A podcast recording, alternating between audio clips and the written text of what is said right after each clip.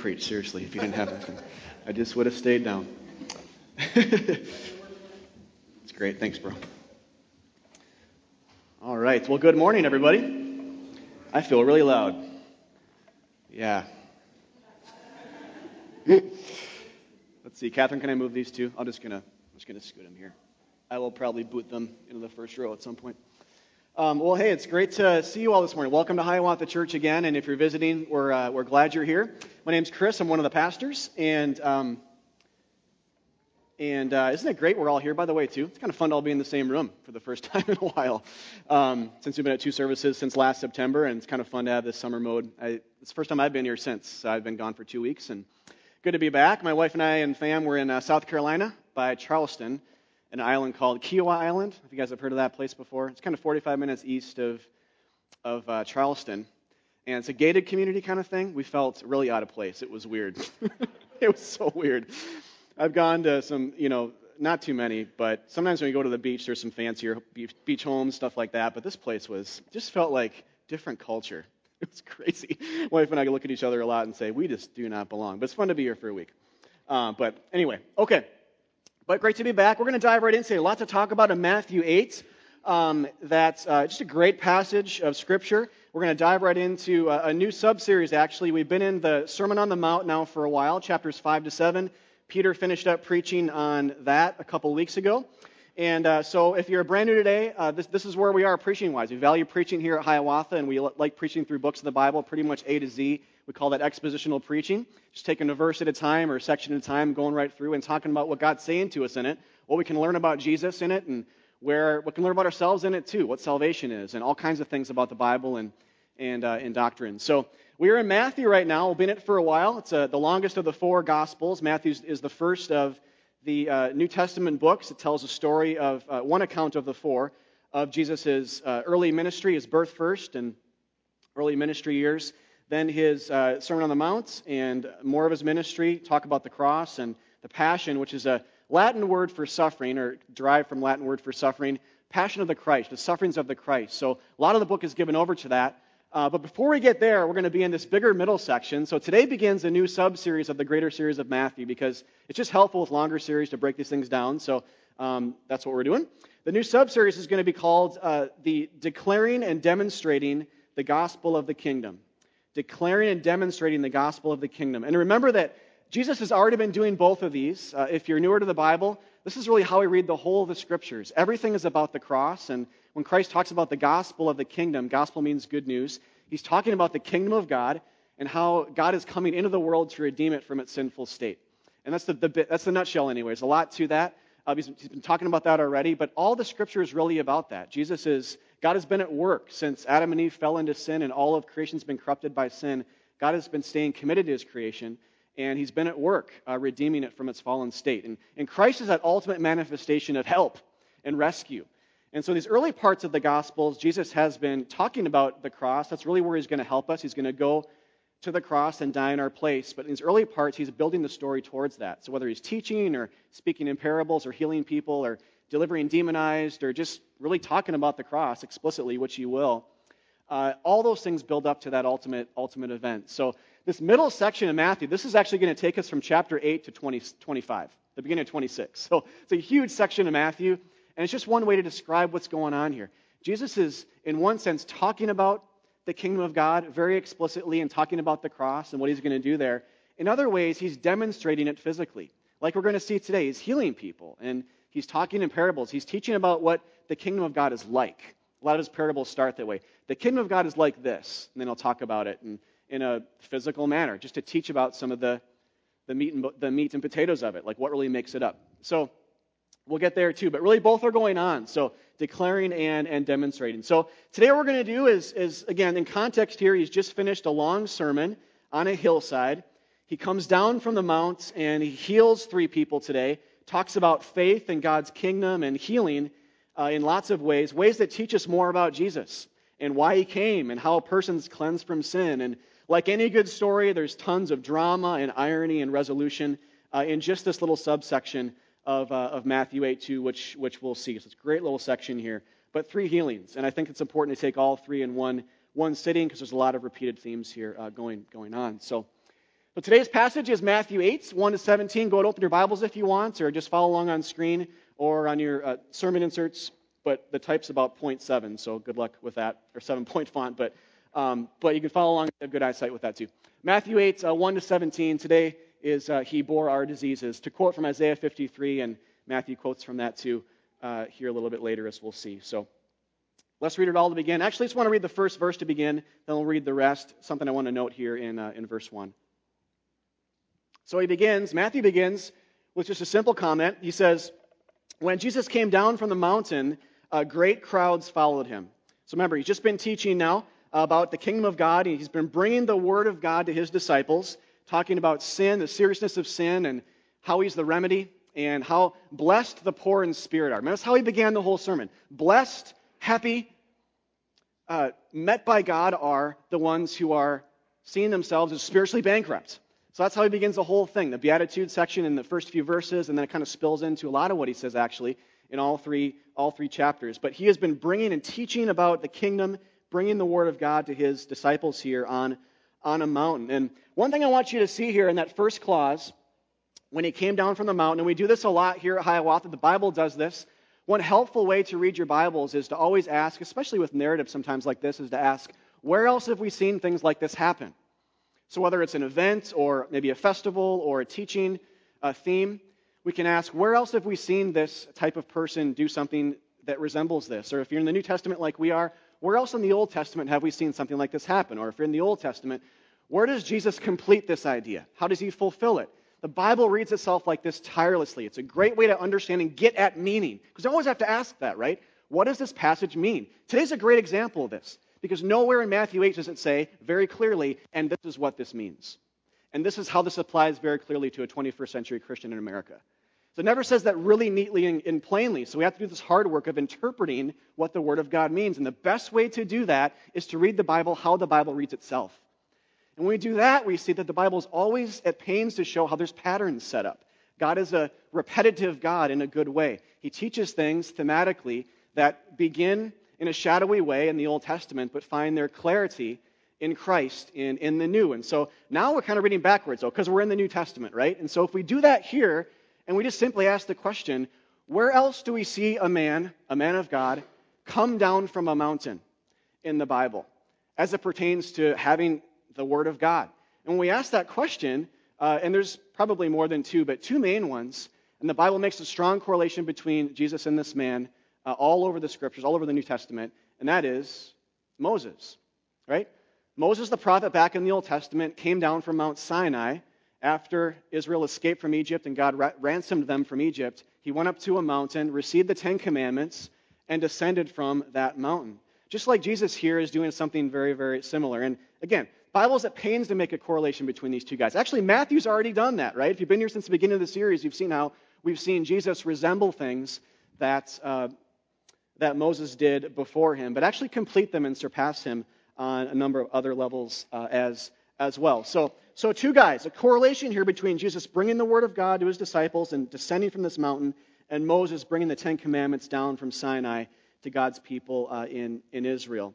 But the big difference here, and it's important to see relationships like this, but also a strong uh, difference as well. The big difference is what happens when these two people come down from mountains. Some of you guys remember in the Old Testament, in Exodus 32, where Moses goes up on a, on a, on a mountain and receives these stipulations of a covenant or these uh, stipulations of a relationship now between God and people and their laws. They're things that people are to do and to not do and to keep to maintain, uh, in a sense, God's blessing upon them. And, and this, they're about to enter the promised land and this uh, remaining in the promised land. So, blessings and curses. Uh, when Moses comes down from the mountain, uh, people are engaged in all kinds of idolatrous things, right? They're worshiping a golden calf. They had fashioned one from the gold and silver that they had in the camp. They're, they're committing idolatry, and God knows this, and He's angry about it. He sends Moses down and says this is happening. And through God's anger, He sends a plague, people die, judgment, right? But not with Christ. What happens here with Jesus when He descends from the mountain is three people, outcasts of society, are healed perfectly. It's, it's just a total 180, right? He comes down from the mountain, and he's been teaching about the Word of God like Moses, but differently as well. So I have these things here, uh, the first part in italics there. In association with the giving of the law, the Ten Commandments, we have idolatry and the golden calf fiasco, the plague, and judgment. In Matthew 8, in association with teaching about the kingdom of God and the gospel of Jesus Christ and being poor in spirit, in association with teaching about God doing everything and us doing nothing to save. We have healing and forgiveness and washing, which we're going to see here today, to the uttermost. That's something we need to note when we read about these healings is their leprosy and their fever and their paralysis are completely gone. Not just a little bit, but completely gone uh, as is the case for, for our sin. We'll make some of those connections here uh, a little bit later as well. So, so really kind of cool thing here to begin, right? Just this is a, this is not the main point here, but it's in the background. If we if we know the story of Moses being on a mountain and coming down from a mountain, like Jesus is coming down from a mountain right here, what we really have is a, is a representative of two different testaments or covenants. One is it pertains to law, which could never be kept, and which brought judgment upon people. When it was up to them to save, up to them to, to maintain blessing in a sense and, and to do things for the sake of their own righteousness. On the one hand, that brought plague and judgment and death. Lots of terrible things. If you read the Old Testament from cover to cover, you see that repeatedly happen. In the New Testament, though, is a flip. In connection with Jesus teaching about himself and him doing everything, saving to the uttermost, alone. This is anticipating the cross. We have the opposite life, resurrection, and, and blessing A couple of passages to remind me of. In 2 Corinthians 3 6, it says, The law kills, the letter kills us, but the Spirit of God gives life. The law kills, but the Spirit of God gives life. And then just with Jesus and Moses uh, directly as well from John 1 17, the law was given through Moses, grace and truth came through Jesus Christ. So, so similarities here, right? On the one hand, uh, but also lots of differences. Jesus is, Moses is setting the stage for Jesus by being a prophet and by being one who is connected with, the, with teachings of God and the, and the law of God and the, and the scriptures, the word of God, and this whole mountain idea. But in another sense, Jesus surpasses him and does something, something very different. So that's really going to set the stage here for, I think, we already talked about this in a lot of ways, but set the stage for a lot of what the rest of Matthew says and a lot of what the rest of the Bible says. Jesus is here to do a new thing the prophets of the Old Testament said. A different thing, a related thing, but yet a different thing at the same time. And the difference is God's going to do it all. Salvation belongs to the Lord, the scripture says, not to us. It's not something we own, not something we manufacture. It's something God owns, and it's His alone to distribute, His alone to give, His alone to make possible in the world. And that's what He does for us through His Son on, on the cross. So, all right, so a little bit of a sidebar, but I think that's a helpful thing to note for the sake of our understanding of the scriptures, how they hang together, and also how it sets the stage for this new uh, grace filled work, powerful work Jesus accomplishes for us here in a beginning kind of way in Matthew 8, but ultimately on the cross. So, all right, let's keep reading. I'm going to read the whole rest of it now. So, verses 2 to 17, and uh, we'll come back and unpack some key themes here, repeated themes that come up throughout the rest of the passage. All right, verse 2 says, and behold, a leper came to him and knelt before him, saying, Lord, if you will, you can make me clean. And Jesus stretched out his hand and touched him, saying, I will, be clean. And immediately his leprosy was cleansed. And Jesus said to him, See that you say nothing to anyone, but go, show yourself to the priest, and offer the gift that Moses commanded, for a proof to them. When he had entered Capernaum, a centurion came forward to him, appealing to him, Lord, my servant is lying paralyzed at home, suffering terribly. And he said to him, I will come and heal him. But the centurion replied, Lord, I'm not worthy to have you come under my roof, but only say the word, and my servant will be healed. For I too am a man under authority, with soldiers under me. And I say to one, Go, and he goes, and to another, Come, and he comes, and to my servant, Do this, and he does it. When Jesus heard this, he marveled, and said to those who followed him, Truly I tell you, with no one in Israel have I found such faith.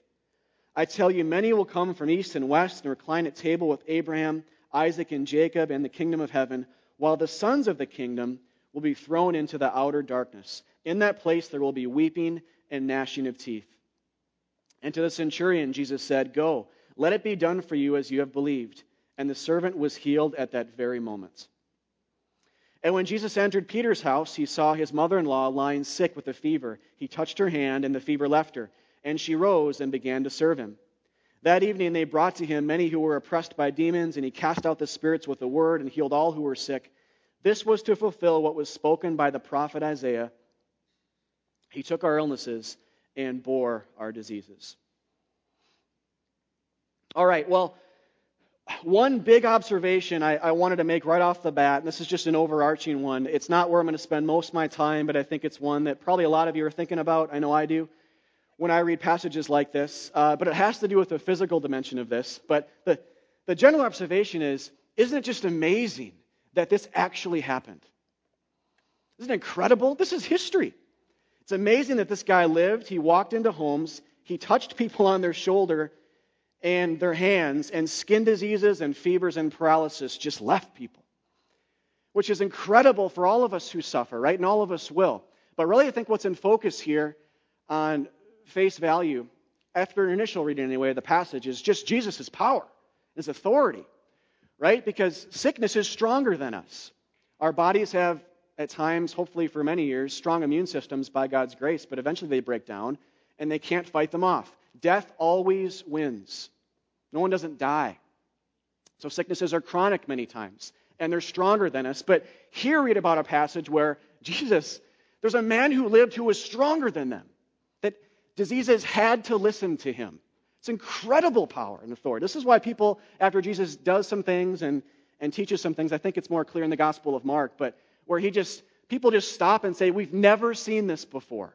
He has authority that no one has ever exhibited in our history. We've never heard of it. The prophets, to a degree, a little bit, but Jesus is doing this at a much more comprehensive and higher level. Power, authority, hope, right? He's doing this, keep in mind, around people who are suffering. Whether they were healed or not, they're maybe dying, and they're, they're some of the last things they hear Jesus' teachings, or some of the last things they see are some of these things. Hope, hope where that, that death does not have the last word maybe anymore. Sickness doesn't, chronic illness and things, things like that. So, so one question we can ask after a, an, an initial reading of a passage like this, then I think, is does this stuff really happen? What are we supposed to do with this? Jesus is alive, right? He rose again. He ascend, he's ascended to the heavens, but he sent his spirit, the Holy Spirit, to be among us now. Uh, are these things, can we expect these things to happen? And is Jesus still working in the same kind of way in, in the world now? And I think two things can be said to that. I think, first of all, if you just look at this passage and passages like it, nothing here indicates that the age of miracles is over, right? Especially here. But if you know about the rest of the gospel and in the book of Acts and so forth and the rest of the New Testament, nothing indicates that this is just for a time. I think Jesus is doing something pretty special here, but at the same time, nothing's clearly indicating that the age of miracles has, has ceased or is going to cease maybe right after this or something, or after the Holy Spirit comes and empowers a church for word-based ministry, things like that. Nothing here indicates indicates that. So so pray for miracles. We do that a lot here at the church. Pray for the explicitly miraculous, the obviously miraculous, and the not so obviously miraculous. Like when God uses medicine to heal, or uses our immune systems to heal, or a healthy diet to heal. God is at the core of both of those things.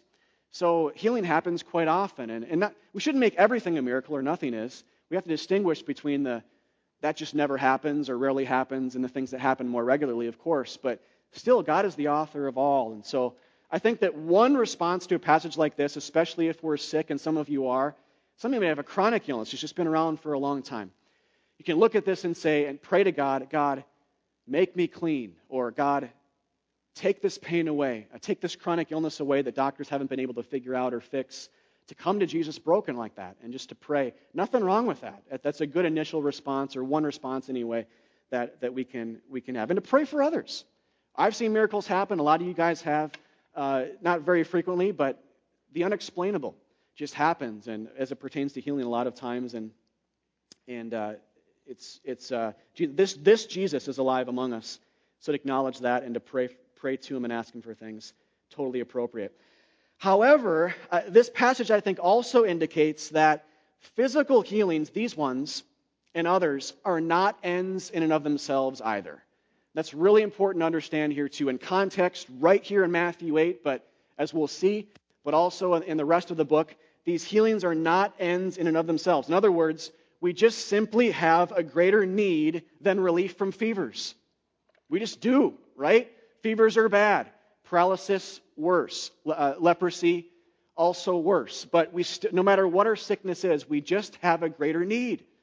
And the Bible teaches very clearly from every vantage point you can imagine that the relief we need is from sin, from our inner spiritual sickness. And that's the connection we have to make. And if we want to really get at the meaning of a passage like this, we can't just look at the tree of Matthew 8, but the forest of Matthew and the greater forest of the Bible. We see that the problem, the greatest sickness that all of us possess, is inside, inside the heart. Jesus teaches very clearly about this a little bit later, and he's going to in Matthew when he says, What makes you unclean comes from inside you, not from outside. Not sicknesses that, not lepers that touch you and make you leprous, or contagions that come from outside of you and touch you and get in your nose, things like that. What really makes you unclean, diseased before God, is sin. What comes from your mind and your heart, bad choices, rebellion against the Creator, adultery. He lists a whole bunch of things. He says that's what really makes you unclean. So the need then is from is to come from the inside. But it, he's teaching that's what I love about Christ is he's teaching something like that in context with touching lepers and making them clean. So he gives kind of a paradigm here all the way throughout the gospel. All the gospels do this in one way or another. A paradigm for understanding what's going on here and what the connection we make, what a lot of our, the songs make that we sing, some of the great hymns of history make, is that what he's doing is he's anticipating the cross by healing. He's basically saying, All of you are leprous. I'm healing a physical leper here, but I will do this for you spiritually if you come to me in the same manner and ask me to make you clean.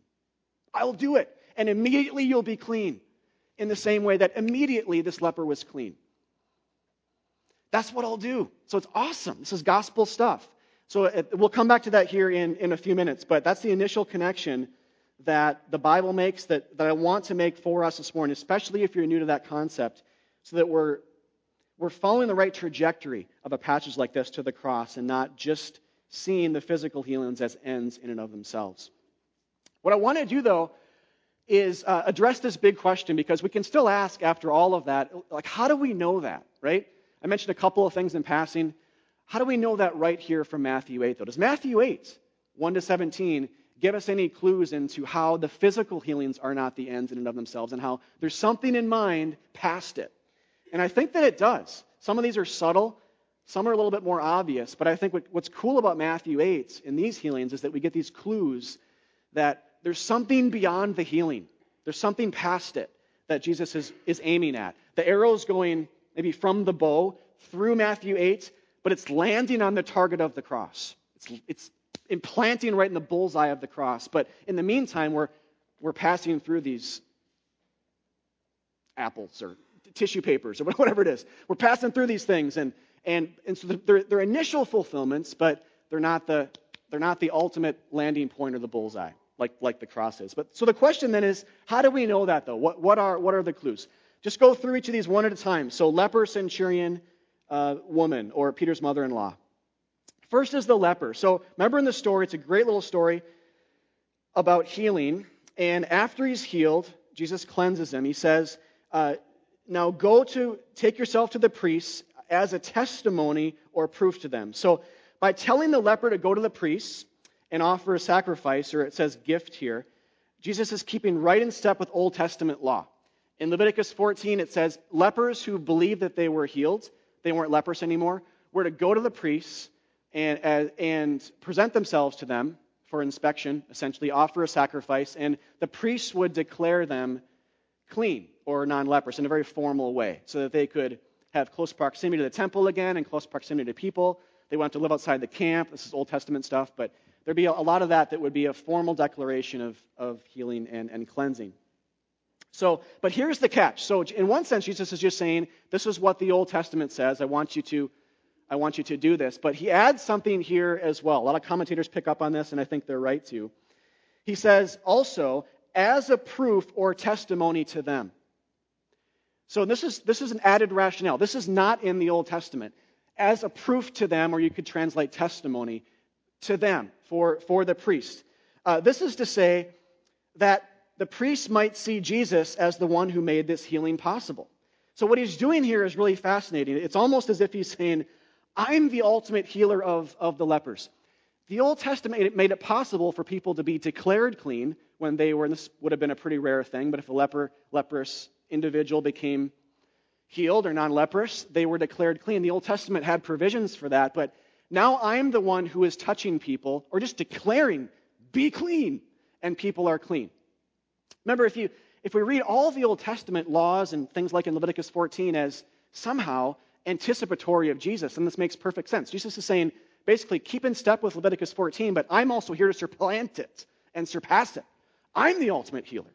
I'm the ultimate sacrifice. I'm the ultimate way lepers are declared clean. Look what he did. He just declared this leper clean, right? Just like the priest would have done back in the Old Testament. He is kind of fulfilling, but kind of sur- surpassing at the same time this uh, Leviticus 14 provision for, for cleansing. It's displaying his power. So, what this means is to put this in a big, uh, to summarize this, Jesus himself is basically the end here. It's not the healing, it's go show yourself to the priests that it might be a testimony or a proof to them, that it might display my power. And it might be a little early glimmer of uh, what, I'm, what I'm about to do on a higher level on, on the cross, which is pretty fascinating. And Jesus does kind of both things. And the first part of this passage says, See that you say, see that you say uh, nothing to anyone. And a lot of times he'll do that, and we'll talk more about that later uh, when it comes up in Matthew. We don't have time today to unpack that. But a lot of times he'll keep, people call this the messianic secret. He'll keep his identity and some of the things he's doing secret. Other times he'll, he will display things, do things very publicly, uh, so many people see him and, and say things like this, like as a testimony or proof to them, go show ourselves to these uh, Jewish priests. So, okay, but again, it's important just to see that Jesus himself is the, the ultimate end here and, and his power. And we know that he came for more, more things than just this leper, or the book would have ended right here. All right, second thing is a little bit more obvious with the centurion is the mention of judgment. So after the centurion says, just say the word, my servant will be healed, it says in verse 10, when Jesus heard this, he marveled and said to those who followed him, Truly I say to you, with no one in Israel have I found such faith. I tell you, many will come from east and west. He's talking about non Jewish people and recline at table. Uh, well, Jews too, but just more of this global cosmic thing. Recline at table with Abraham, Isaac, and Jacob in the kingdom of heaven, while the sons of the kingdom, many of the Jews, will be thrown into the outer darkness. In that place, there will be weeping and gnashing of teeth. So he's talking about judgment, what it's going to be like. Uh, Jew and Gentile in Christ will be saved. Many people, basically, what he's saying here in a wider sense, just to make this bigger than the Jew Gentile divide thing, basically he's saying there are many people who think they're in who won't be. It's one of the, and he's already said this in chapter 7. We're, we're like eight chapters into this book. He's already talking a lot about hell, and he's talking a lot about people, religious people, and in our context, we could say Christians, even people who think they're believers but aren't. Sons of the kingdom, people think they're in.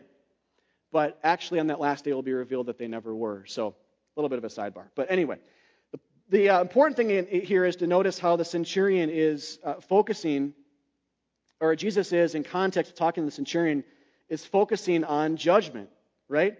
He's talking about he's talking about judgment. What makes this story so incredible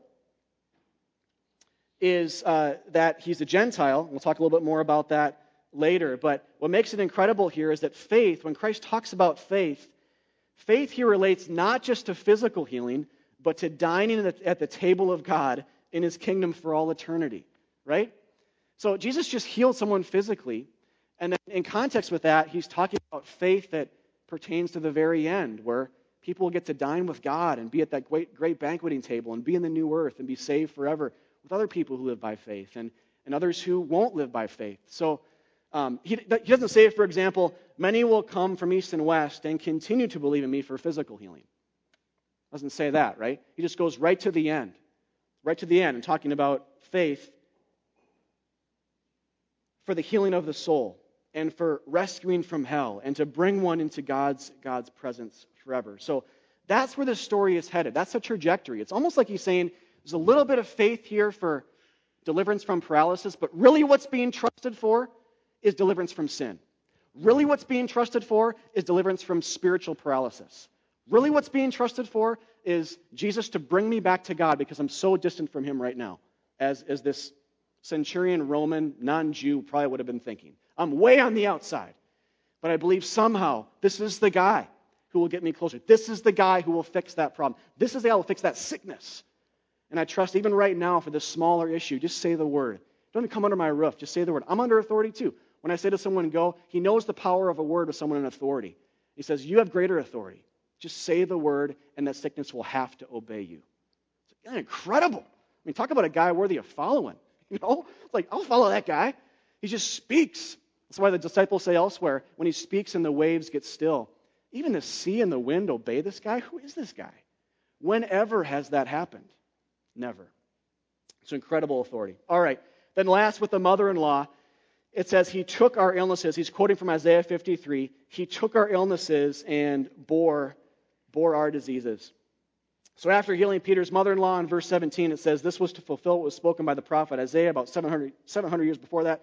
He took our illnesses, speaking of the Christ who was to come, and bore our diseases. One thing I want you to notice, though, in the way this is worded, the, the wording's careful here. Jesus did not really bear disease here, right? He took illnesses away, but when he heals this feverish woman, he doesn't become feverish himself. He's not bearing that sickness upon him, right? He's taken it away. The first clause is a little more literal and accurate. The latter one, though, not so much. He didn't become disease. In fact, with a leper as well, this was radical. In the Old Testament, if you touched a leper, you were unclean. But Jesus now is the clean one, the perfect one, the sinless one, is touching a leper and he becomes clean. So the, the contagiousness of his cleanliness is this, this new work of God, too, as well. But, but going back to the woman, uh, he doesn't take, he didn't become feverish in her place. He just touches her and she, and the fever leaves her. But what we do know is later in the story that he does bear our sin. That is a little bit different. He does bear our sin and he even becomes sinful on the cross in our place. 2 Corinthians 5 says, He who knew no sin became sin in order that we might become the righteousness of God. So that, that's more of that bearing idea, which we actually don't quite get here. So it's important to, to look at that, and actually back in Isaiah 53 12 as well, when it says, just in context with the verse that's quoted here in Matthew 8, this is from verse 12, He bore the sins of many, or 1 Peter 2, He himself bore our sins on the tree, in his body on the tree, that we might die to sin and uh, live, live to righteousness. Bible makes a strong connection between these. It's really important to get that. Actually, way back in the Old Testament, too, this is something my wife uh, pointed out to me when we were reading this together last week, and I thought this is really helpful. Psalm 103:4 says, Bless the Lord, O my soul, who forgives all your iniquity, who heals all your diseases. And what's important about this is uh, in the Psalms here, the Hebrews used a particular literary device called parallelism, which means that they would use two clauses like this. So in this case, the yellow things, who forgives all your iniquity, who heals all your diseases, to basically say one and the same thing. It's kind of a poetic thing, right? You say one thing and then you kind of say something else a little bit different, but it means the same thing. So basically, here in the psalm, the psalmist is seeing the forgiveness of sins and the healing of physical diseases is basically kind of the same thing. Of course, they're a little bit different, but basically kind of the same thing. So, way back in the Old Testament here, and we just learned from Isaiah as well, we, we have this connection. Jesus just picks up on this, and the greater Bible does, Matthew does, uh, to, uh, to help us understand this trajectory the Bible makes. It's always, always, always the cross. Just like in Isaiah 53, again, that arrow goes through Matthew 8, but it lands square on the bullseye of Matthew 26, 27, and 28, which is the Passion story, which it gets you a little bit later in the story. That's where all of this is heading. If we don't see that, our hope will be misplaced. If we don't see that, we will not understand the ultimate goal of all the prophecies. Kind of fulfilled here, initially fulfilled here, but not ultimately. Not ultimately. And our focus will be misplaced, and we'll trust more for physical things than we will for the greater disease, which is our bigger problem. All right. In all of this, then, hope it's clear by uh, why this is the case at this point. But all of this is why we can read a passage like this also, because none of us has been leprous in the room. Few of us have been uh, uh, paralyzed, uh, maybe none, I don't know. Uh, and then also, some of us had fevers, but none of us have been literally in this situation. Um, but all of us have spiritually. And that's the point. It's why we can look at this and say, this is about Jesus and it's about me. If we didn't have this ultimate second bullseye, we just couldn't say that with the same degree of fervor, right? But if it is about spiritual sin, if it is about the cross, then we can say, it is about me. It's about Jesus first, and it's about me lying on that bed too. No matter if we've been healed of sickness or not, like this in our lives, it's about me because it's about my sin. It's about me having faith in Christ ultimately for, for the forgiveness of, of my sins. That's why, and that's what I want to do now is just go back one more time quick and go through these three people and look at this pattern of faith. It's another thing going on here. It's not just anticipating the spiritual healing we'll have on the cross. But you also see, I mentioned this a little bit in connection with the leper a little bit ago, you get a picture of what it looks like to get into the kingdom of God, what it looks like to, to properly come before Jesus and, and get that type of forgiveness. Because we've already seen in the Bible that many people come before Jesus and not have the right attitude, the right perspective on what it means to be righteous, the right perspective on their sin, and they'll, and they'll be cast out, even though they might kind of look Jesus y or religious or something like that. But what we're going to see here is a pattern of dependence, a pattern of faith over and against good works. Super important get. A lot of times when you see faith, also see the absence of good deeds, the absence of good works, messiness, and yet cleanliness at the same time, and forgiveness at the same time, and entrance into the kingdom of God at, at the same time. So, so let's first just look at the, the leper in, in verse 2, verses 2 and 3. Again, just look at this. It's amazing, the grace of God here. And it says in verse 2 And behold, a leper came to him and knelt before him, saying, Lord, if you will, you can make me clean. And Jesus stretched out his hand right away and touched him, saying, I will be clean. And immediately his leprosy was cleansed.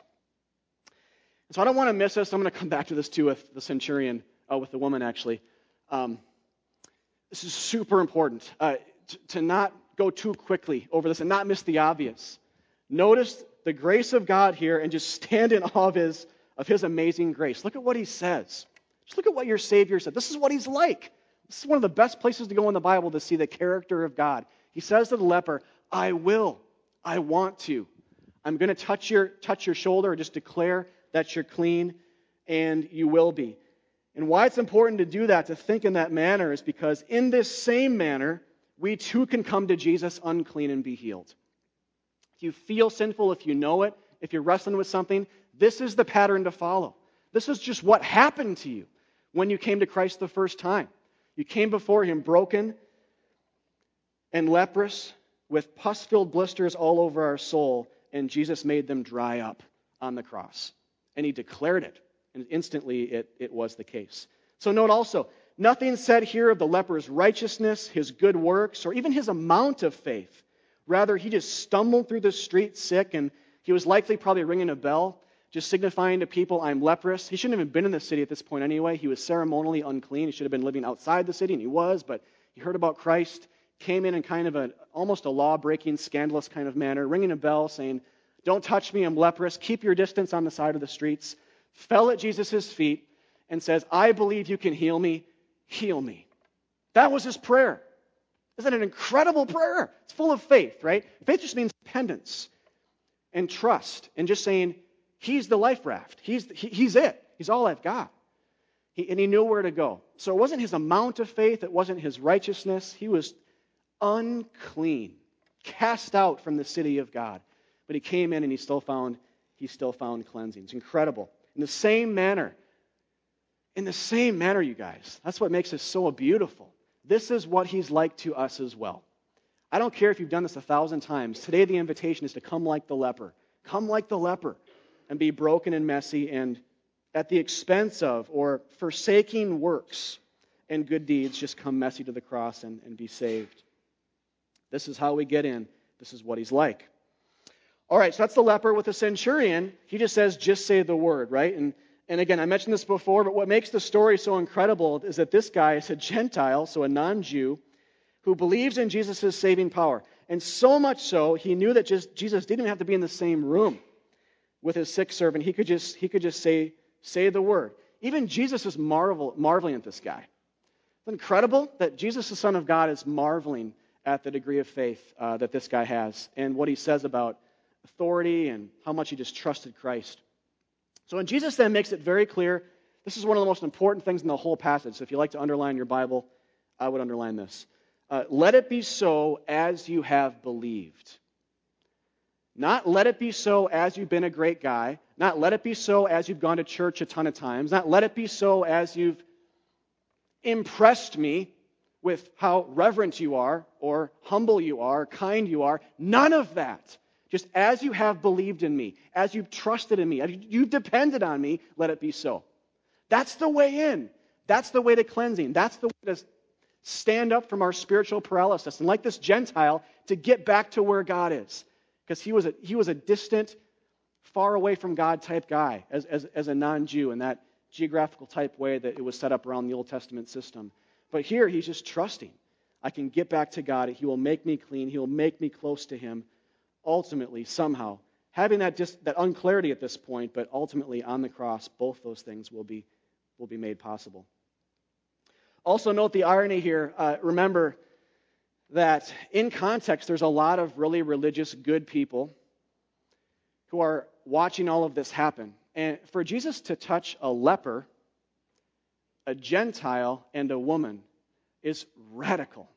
So basically, you have all of these religious good uh, men, these teachers, watching Jesus do this. They're not being cleaned, they're not being forgiven, they're not being uh, close to God, they're not being declared as having this great amount of faith. They're watching all this happen from, from the outside. These broken people, these people who are, again, deemed unclean and separated from God, they're watching all of it happen, not getting any of that. But again, this leper, this Gentile Roman centurion, and this, uh, this woman are, are being healed. It's incredible.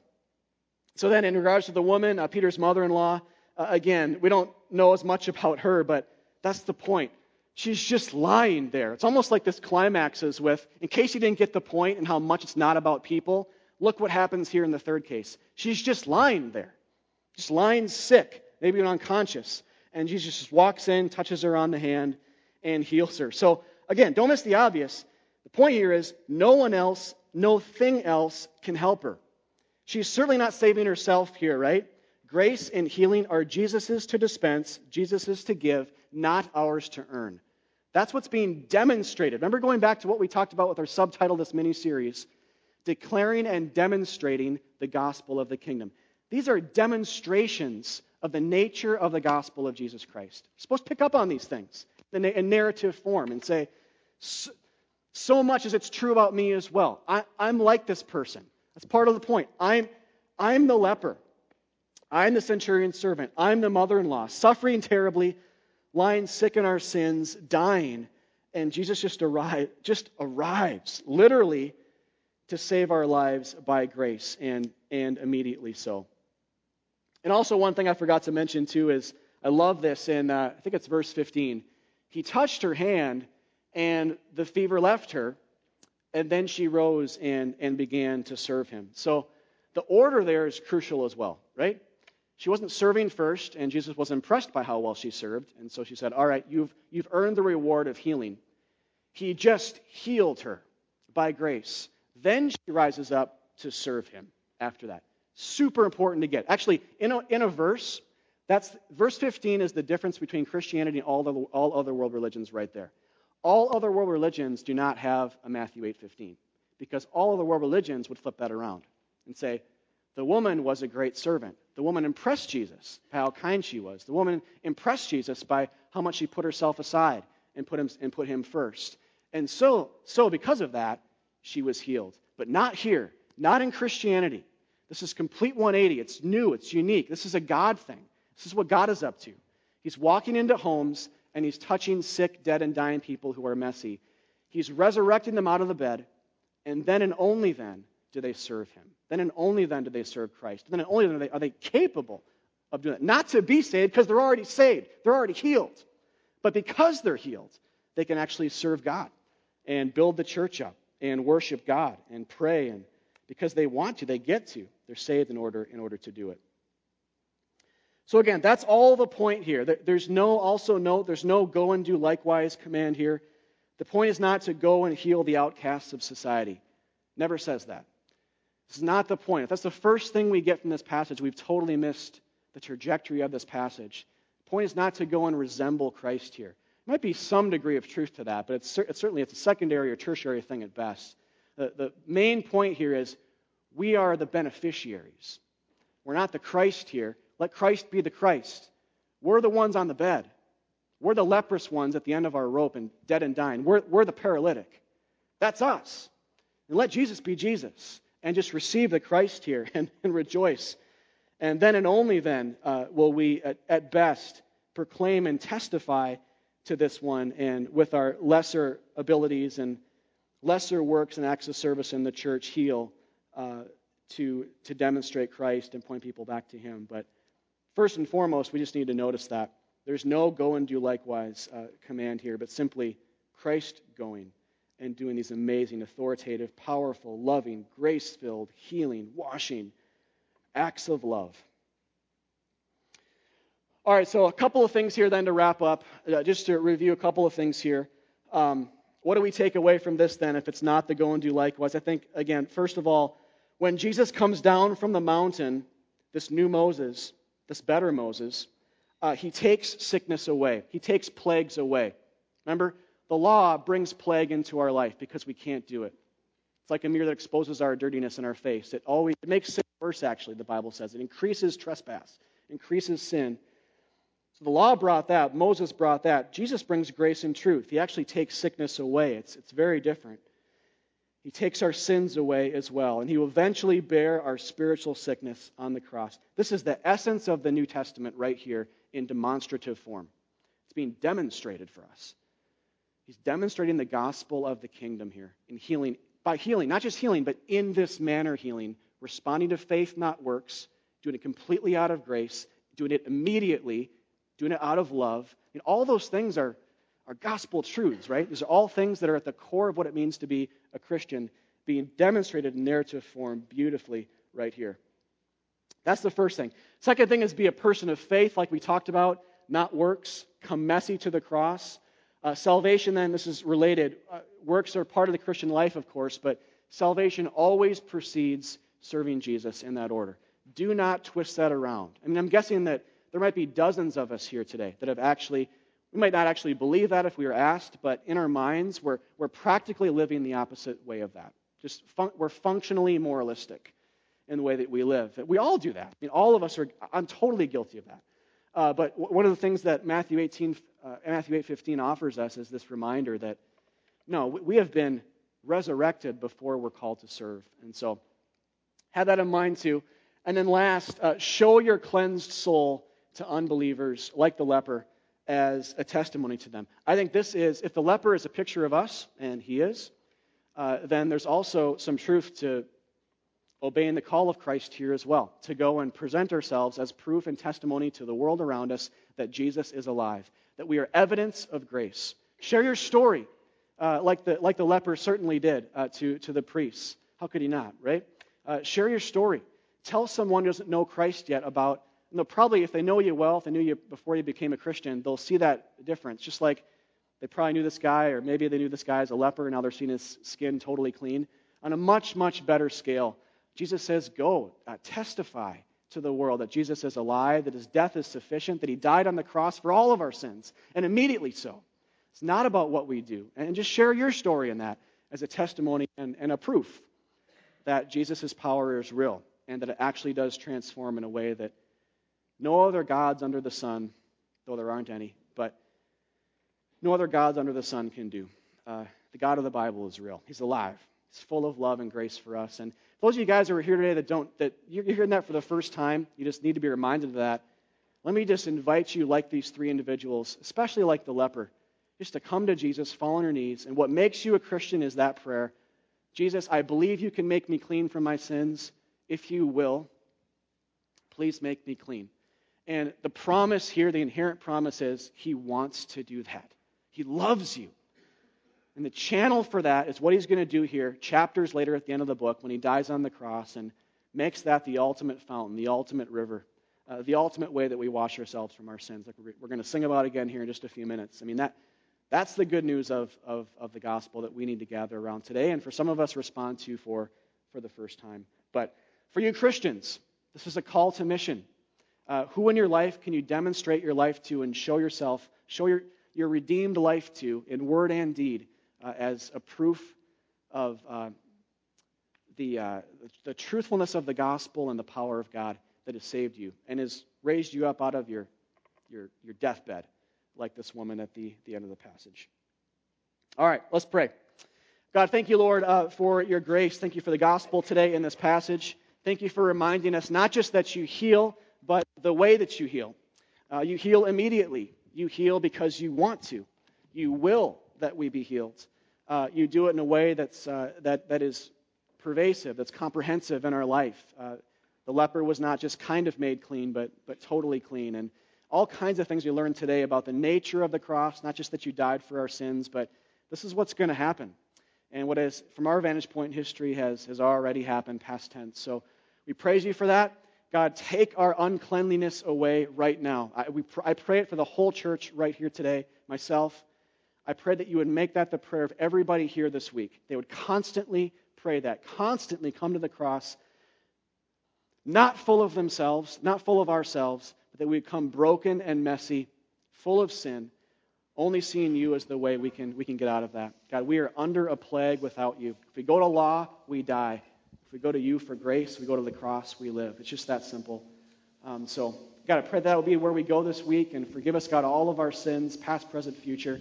Raise us up, God. Pray we would really experience the presence of the Spirit in new life this week as a church like we, like we never have actually in our history. Uh, we invite that. And just help us to respond to that uh, right now in song out of thankfulness and, and joy. That's really the ultimate thing from a passage like this is just to adore you and thank you for you and for the cross. And so I pray that we'd really, really feel that uh, today as we respond. And in Christ's name we pray. Amen. Amen. Yes, let's stand and respond.